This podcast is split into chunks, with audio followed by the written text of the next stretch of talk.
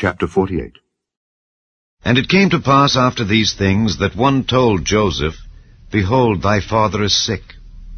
And he took with him his two sons, Manasseh and Ephraim. And one told Jacob, and said, Behold, thy son Joseph cometh unto thee.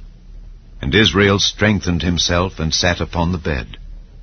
And Jacob said unto Joseph, God Almighty appeared unto me at Luz in the land of Canaan, and blessed me, and said unto me, Behold, I will make thee fruitful, and multiply thee, and I will make of thee a multitude of people, and will give this land to thy seed after thee for an everlasting possession.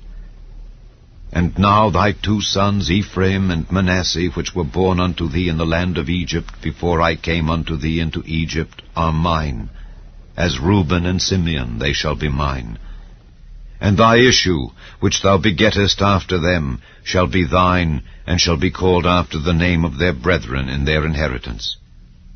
And as for me, when I came from Padan, Rachel died by me in the land of Canaan in the way, when yet there was but a little way to come unto Ephrath. And I buried her there in the way of Ephrath. The same is Bethlehem. And Israel beheld Joseph's sons, and said, Who are these? And Joseph said unto his father, They are my sons, whom God hath given me in this place. And he said, Bring them, I pray thee, unto me, and I will bless them. Now the eyes of Israel were dim for age, so that he could not see. And he brought them near unto him, and he kissed them and embraced them. And Israel said unto Joseph, I had not thought to see thy face, and lo, God hath showed me also thy seed. And Joseph brought them out from between his knees, and he bowed himself with his face to the earth. And Joseph took them both, Ephraim in his right hand toward Israel's left hand, and Manasseh in his left hand toward Israel's right hand, and brought them near unto him.